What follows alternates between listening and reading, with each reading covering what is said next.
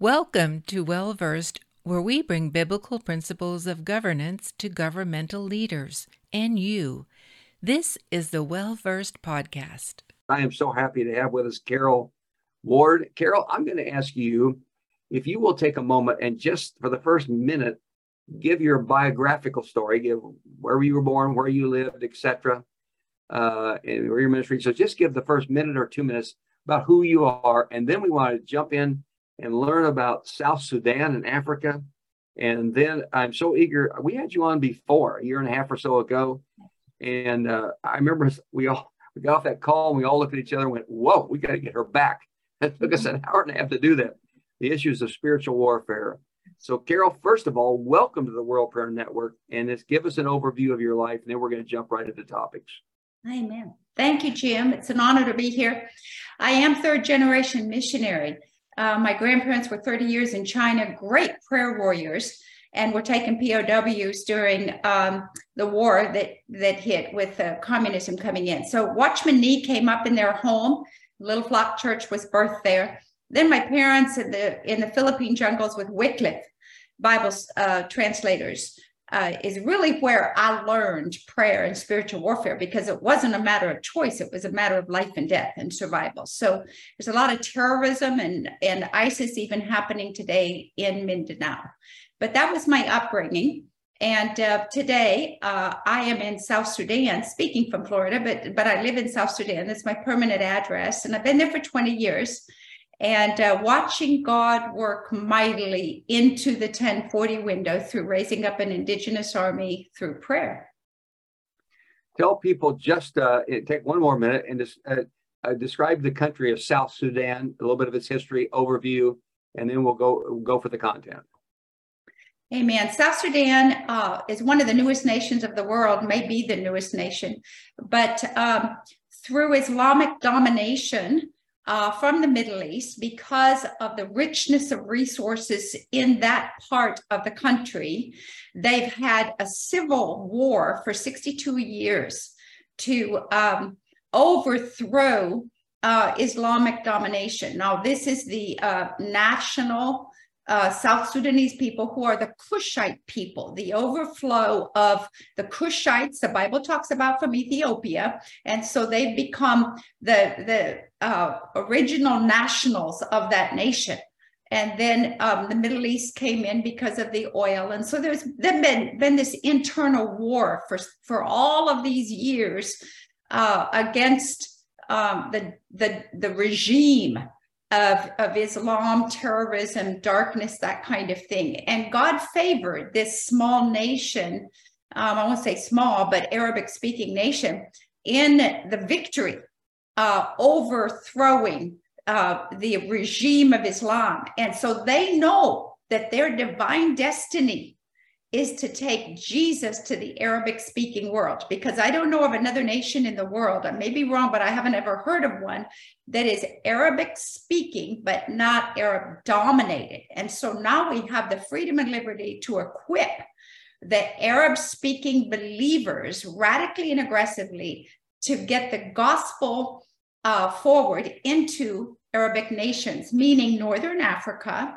uh, the 1040 window, and then into the Middle East, similar to the underground church in China having a vision of taking Jesus through the Middle East back to Israel. Help people understand just the geography and a little bit more on the demographics. The size of South Sudan, how would it compare with a section of the U.S. or some state in the U.S.? And then what's the approximate population and what popula- what part of the population is actually uh, Christian and what, what percentage is, is uh, say Muslim? Well, I'm taking a, a, kind of a guess because you can put all of America right in, into Africa and it doesn't even reach the borders around of the Horn of Africa where the whitest part is. So I would say South Sudan might be in the neighborhood of um, um, maybe half of Texas or two thirds of Texas, something like that. And um, quite a few million people. I'm not accurate on the on the population because the war and even now the tribal wars they've not done a census in a long time and people are very nomadic so it's very difficult to to guess uh, capital city juba uh, probably has two to four million uh, people. That's that's a wide range, obviously, and I'm and I'm guessing. Now, the media will tell you that South Sudan is a Christian nation. That's a very misguiding terminology because they use the word Christian in the media, meaning they're non Islamic dominated. So if something isn't Islam uh, dominated or maybe communism, then it's thrown into the category of Christian, but it could be unreached, it could be pagan, occult, whatnot. So I would say it's probably uh, one third um, what we would term maybe gospel exposed and uh, and two thirds not. So there's a lot of unreached people groups there, but many many more unreached people groups, of course, in the northern countries of Africa, farther into the 1040 window. Okay, just tell us about your ministry, what you actually do there. Um, if you want to cover this, kind of what you've been through and being in a country torn in war yes. for so long, and uh, some of the threats and situations you face and then just walk us right into spiritual warfare. I just want to turn you loose because last time you were on, uh, it was breathtaking what we were learning from you. So just go for it, Carole. I'm not going to bother to ask questions unless I need to break into. Just talk from your heart and, and, and help us understand what you what you face there, and then teach us about spiritual warfare. Amen. Amen. Well, it has been a, a, land of much, much war. And I went in 20 years ago in the midst of this war, actually in northern Uganda, with just a burden to pray because I'm very, very aware as we are as believers that prayer is the power of heaven and was for the New Testament church. And they expanded wildly and rapidly and in an accelerated way because of daily prayer, corporate daily prayer. And then we've seen God uh, move mightily through Second Chronicles 7:14 prayer movements of repentance. And I can honestly say over these 20 years, not only um, have we watched and lived in the miraculous, but we've watched God shift governments. We've watched um, history being made in, in front of our eyes. We've watched dictators of 30 years removed after we have a, a national prayer gathering of 77 hours in the stadium in the capital cities, which we still do now. So when I moved into the nation, and the right there, seven, 77 hours long in a stadium of people praying? Yes. Yes. So once a year, we rent the main stadium in the capital city, and we've done this in Gulu, and now we do it in Juba. So both countries as well. And um, we put it on the radio, and we have 40 days of prayer and fasting prior to um, Uh, to even holding the one week in the stadium. And we have prayer chains that are unbroken 24 hours a day. Churches each take a day and take a turn, and until 40 days are covered with fasting. And then we begin the week in the stadium. So that's on television, radio, everything. And we prepare for months before. So when we meet in the stadium for 11 hours a day, seven full days, it is a call to lift up the word of God and to hold his word over the nation. So what God will give us a topic, and then we break down into 11 passages of scripture per day, and different prayer leaders will read a passage of scripture and then pray for 40, 45 minutes for the nation according to the word of God. And we do that for 11 hours each day, intermingled with worship for seven full days. At the end of these national prayer gatherings, we're seeing history change. Ebola had come into the to the nation and it's gone. It's eradicated in Uganda. And in 2007, same thing. When Ebola came in, God eradicated it. We finished a prayer gathering in Juba, national prayer gathering. Now, mind you, we don't just wait for once a year. We have a day a week prayer fasting. We have two hours a day as a team, over 500 indigenous missionaries, houses of prayer built all over the nations. So these national prayer gatherings are kind of the peak or the culmination of a lifestyle of prayer or prayer movements that are pushing down darkness by force because the kingdom will be taken by force. So at the end of these national prayer gatherings, we see headlines in the paper changed. Dictator removed from office. Uh, another uh, after another year of prayer, this was in 219 or 220, the death sentence for converting from Islam to Christianity has been lifted. We can take the gospel freely now into Sudan. And so all of these uh, kind of magnitude events we're seeing in conjunction to these prayer movements. And I really believe that God means exactly what he said in Second Chronicles 7:14 that if he can find people to meet his conditions of humility, prayer, turning from our way, seeking his face, he is so capable of healing environments, opening doors of, uh, of opportunity, binding the strong man so we can spoil the goods of the harvest, and so on and so forth. So, prayer is a lifestyle over there. It's not optional, it's life and death. It's a lifestyle, it's not an event, it's a movement. And the prayer force is gaining momentum. And it's through the power of prayer as well as the business of prayer, because it is the business of heaven. Jesus ever lives to make intercession for us, but it's the power of, of, of corporate prayer that we're watching God bind strongholds over regions, as we see in Daniel chapter 9 and 10, so that nations and tribes and villages and communities come into spiritual freedom.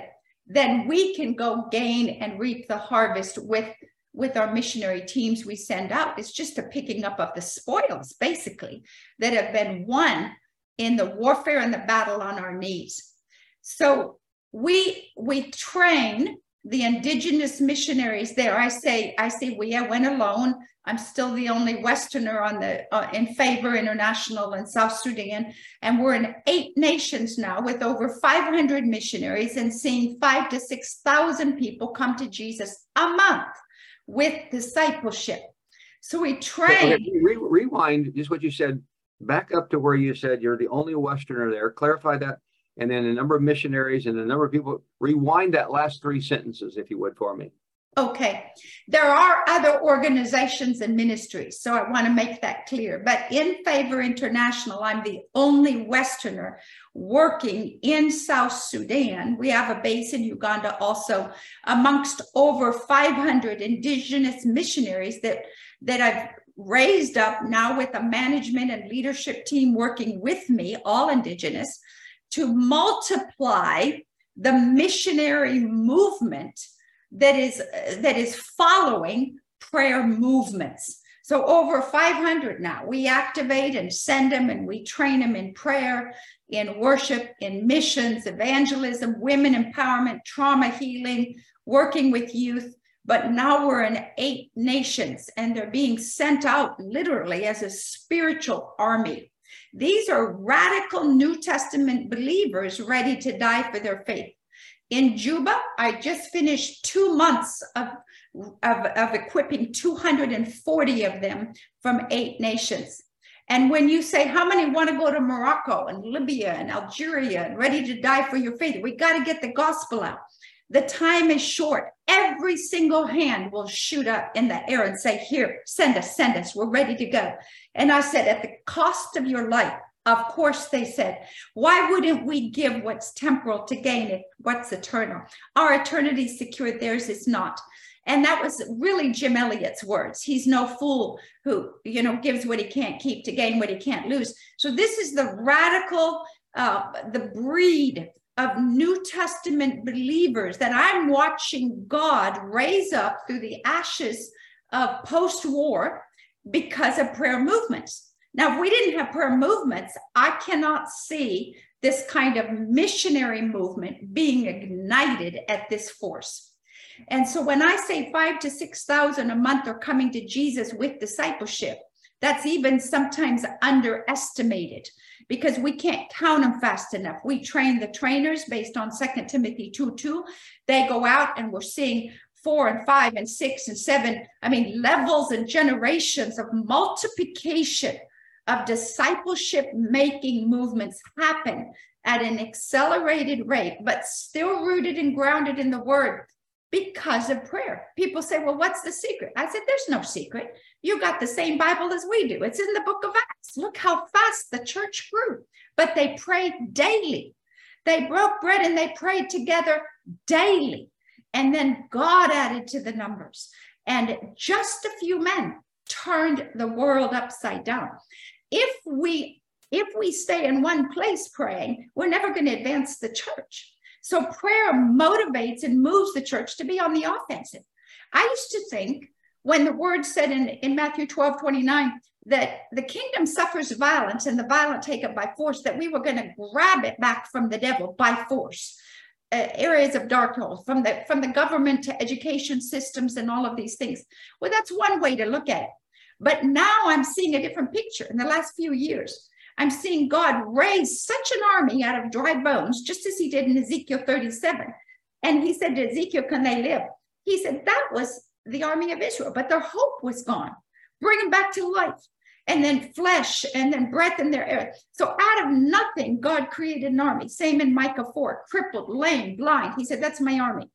And so when God raises an army, even out of ashes, and unites them with a passion and a purpose, the force of prayer that completely takes possession of the church of the Lord Jesus Christ ignites us to be a movement. That movement reminds me of the Nile River. I cross the Nile River every time I go north and then up to Juba, and I see this rushing five five level white water, you know, that would mow anybody down if it got in its way. That's the way I picture the church. When we become a prayer movement, we knock down every every obstacle of darkness standing in our way. And that's the force of God invading the darkest of dark situations and calling it his territory, staking out the ground, because when you move God in, everything else has to move out. Darkness dissipates light, no matter what. I mean, light dissipates darkness, no matter what level we're talking about. Truth dispels deception, no matter what level. So we're watching this force come in and take back nations.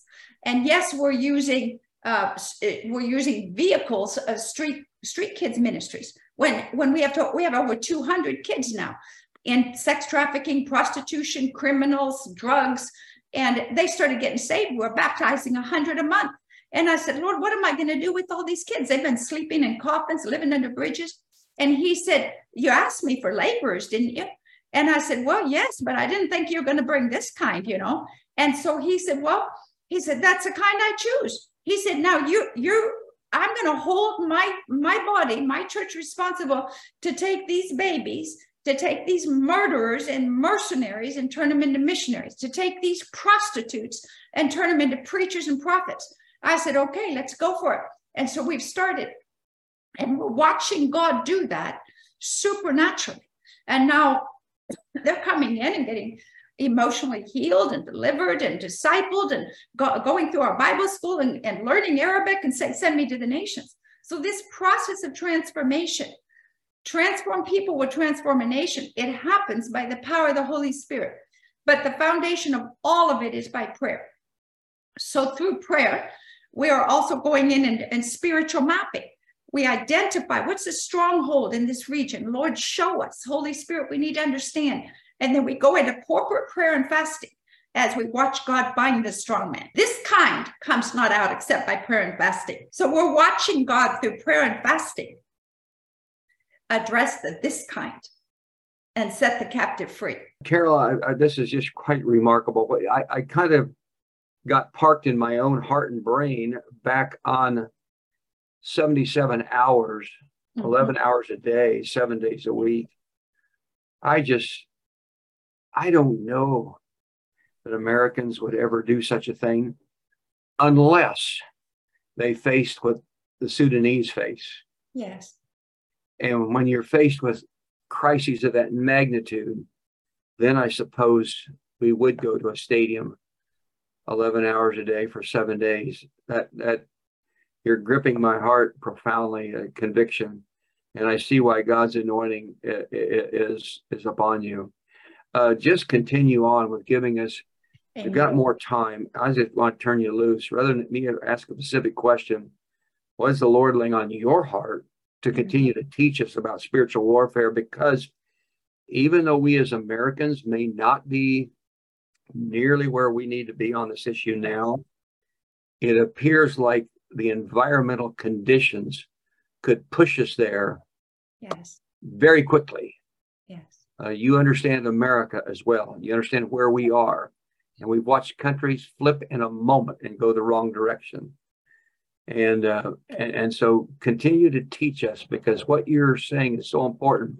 My friend Andrew Brunson, who was in prison for two years in Turkey as a pastor, mm-hmm. the thing that he says, and I've talked to him about this quite a few times, the things that he says to me that most troubles me is when he said when he went to prison, he was shocked at how spiritually unprepared he was. Mm. This is a man who pastored successfully. I say successfully, meaning he was faithful to God.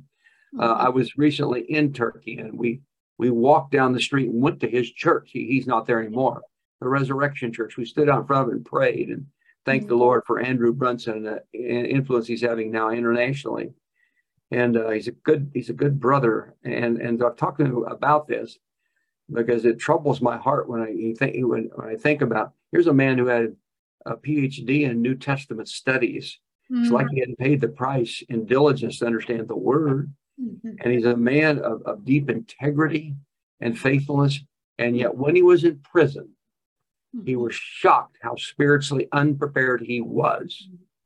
And that's the cry of his heart, what he's trying to prepare mm-hmm. Christians for what could be a potential persecution. Mm-hmm. And we're not giving up on the great revival, but the great revival may come as a result of intense persecution. In your country, 62 years of civil war have created a seedbed mm-hmm. for the mm-hmm. gospel to explode this way. And after they faced the threat of civil war for 62 years, you ask them to die, yeah, that's where we've been anyway. Yeah. Uh, and, and, it could be that Americans are going to be taught some of these lessons in a, a manner in which we did not want to lose them. Mm-hmm. That being the case, Carole, teach us mm-hmm. more about spiritual warfare. Continue, Amen. please. Amen. As we know that prayer is the business of heaven because Jesus ever lives to make intercession for us in Hebrews 7:25. He told us to pray let your kingdom come and your will be done on earth as it is in heaven. So that means it's not going to come without prayer. He taught us to pray that way. So we want to see God's kingdom invade our economy, our government, our schools, our education, all parts of society. Only going to happen through prayer. The way that I see the church in America, when I came back from Africa this time, I said, Lord, where's your bride? And he said, in the lap of Delilah. I said, the lap of Delilah. He said, yeah, remember Samson? He was doing exploits, taking whole nations of the enemy down through the strength that God supernaturally gave him. He said the strength of the church is in prayer, corporate prayer and private prayer, because that's where Jesus' strength came from, the power and the ability of the New Testament church. And we have put our head in the lap of complacency or compromise and and and flirting with the world so to speak and and sedation and so when the enemy wore Samson down, wore him down to give in and give up the secret of his strength, the enemy was able to cut it off and cut his hair as he slept. He was woken up with the call Samson, the Philistines are on you.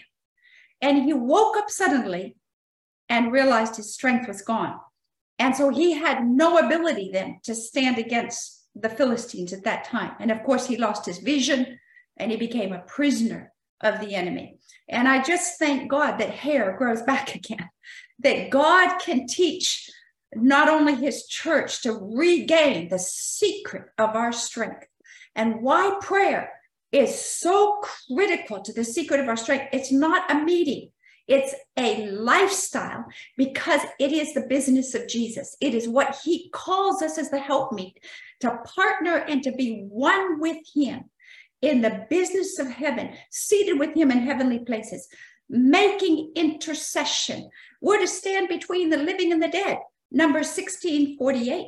We're to ha- see intercession become interception ahead of time warding off the plans of attack. God has secrets to share with his church if we're hearing in the places of prayer. Now, prayer prayer brings us into position for revival. So I believe it's a wake up call, but it will bring us into the position of loving what he loves. I don't think we're going to be ready for the harvest, Jim, walking through our doors, because it's going to look like a train wreck. a thousand broken, messed up lives, emotionally, physically, in identity, sex identity, all kinds of things, addictions.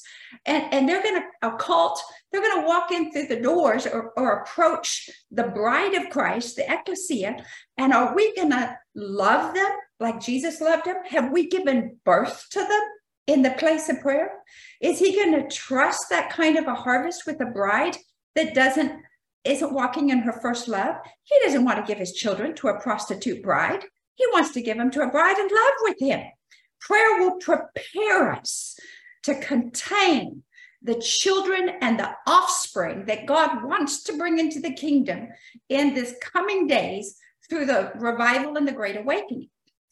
Plus, prayer is going to protect us from all of that assault. It doesn't mean necessarily that we won't lose our life, but we're going to be in prayer we're joined to christ so so walking away from his heart First corinthians 6 17 whoever's joined to the lord is one with him. And we find that happening in the place of prayer. So god builds the first love back in his bride prepares her heart uses us to travail and give birth to the harvest he wants to bring in. And as far as the spiritual warfare, uh, birthing is part of prayer, but battling is too. So we te- I, I teach all kinds of prayer, two by two prayer, closet prayer, corporate prayer, concert prayer, like we do in Africa, birthing prayer, battling prayer.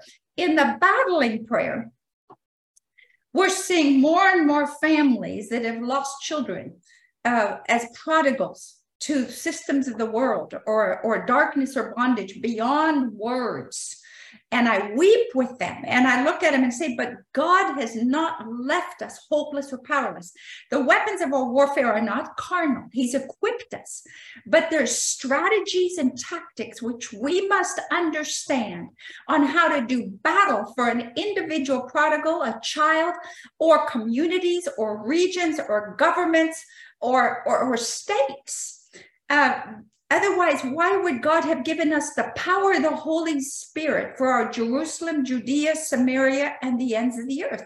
Well, it's the Holy Spirit that not only equips us with that power, yes, but prays through us with groanings that cannot be uttered in Romans 8 26.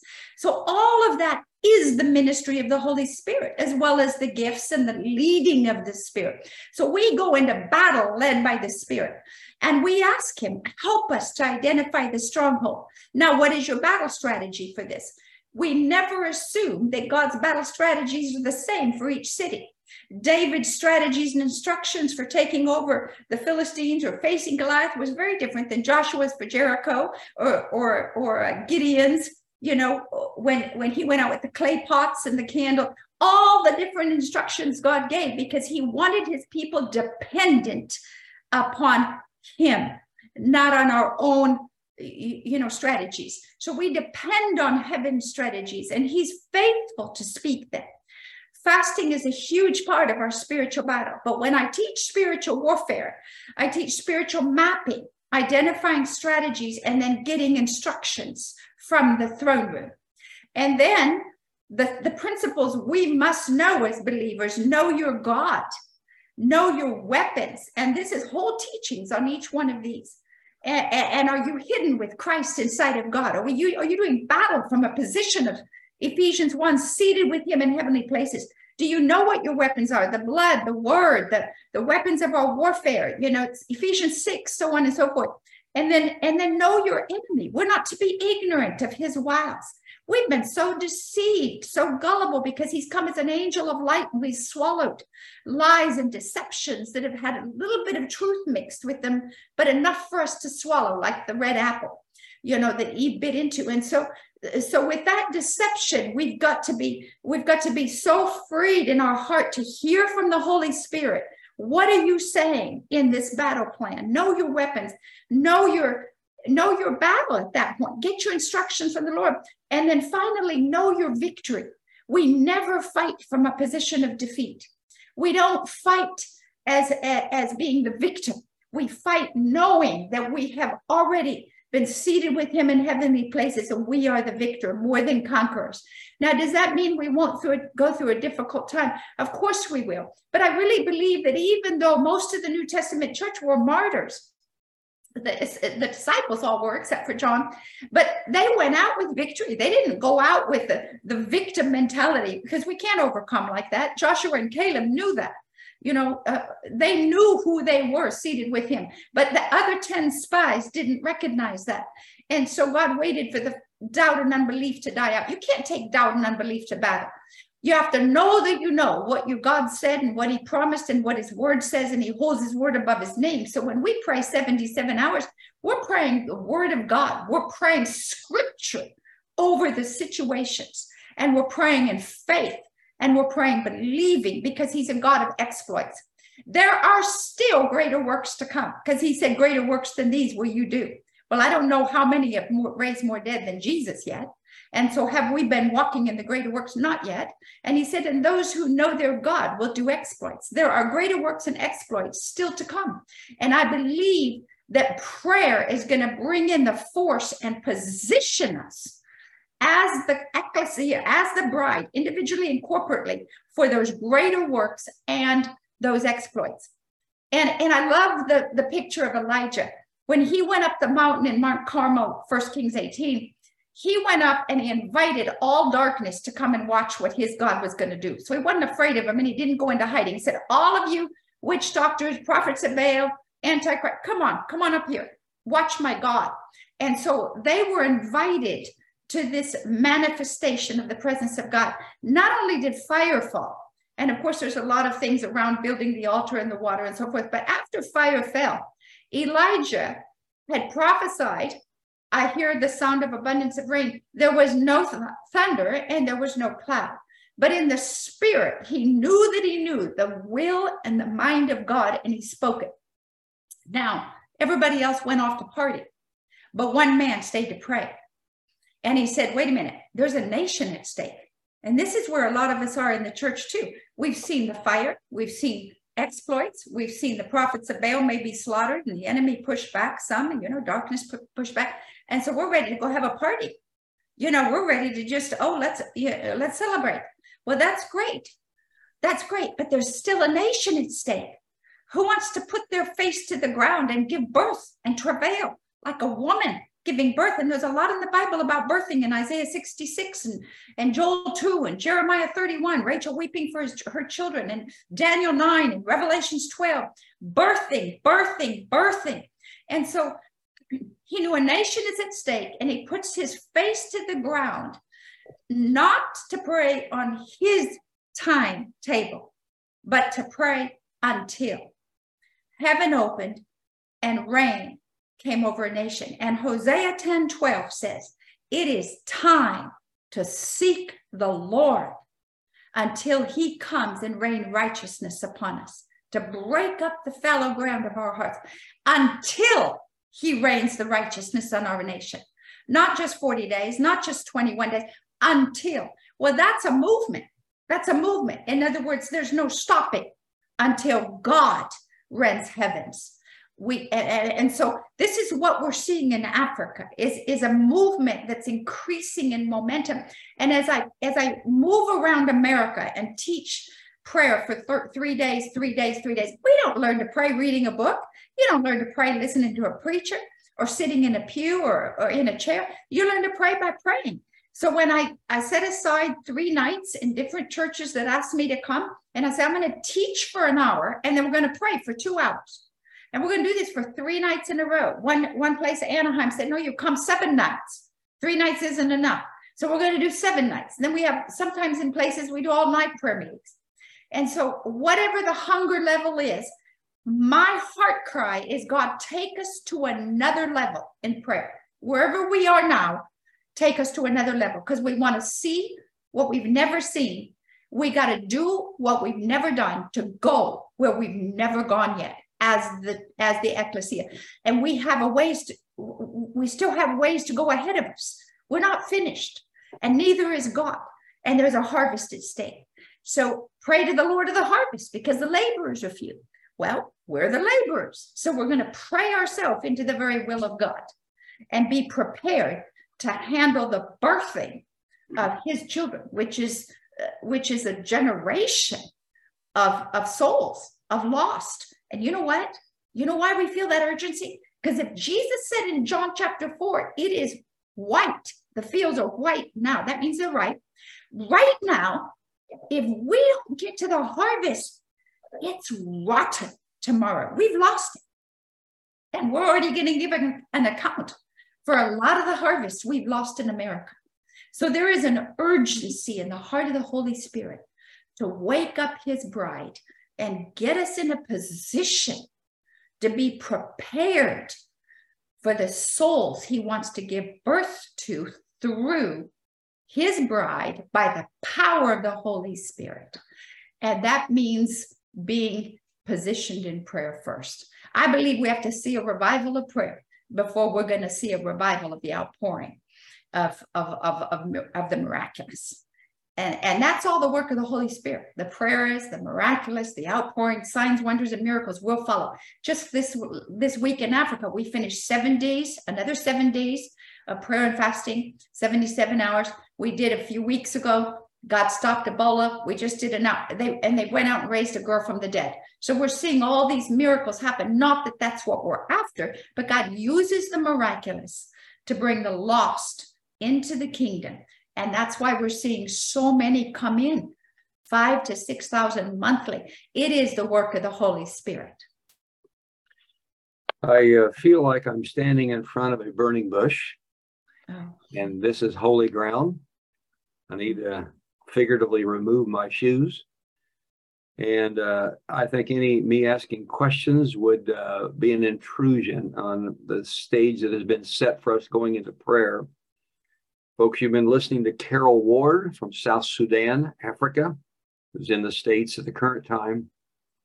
I do have to break in with one question because they're going to want to know how to get in contact with you. What is your website? Do you have this teaching available by video? How yeah. could you uh, how could people get in contact with you and and pick up some of your materials? Yes, the website address is favorintl.org and that is favor or F A V O R I N T L dot org. And on the website, by clicking in, you can find much more min- information about the ministry and the work in Africa. But there will also be a link to three teachings on spiritual warfare that have been done, as well as um, other sharing on missions. Uh, there's also info at favorintl org. If you have any further questions of cities I might be traveling in and sharing more about prayer. Okay, the INTL is an abbreviation for international. So F A V O R F A V O R uh, I N T L yes. dot org. Yes. Uh, you can put an info at in front of that, and you can contact uh, Carole Ward that particular way.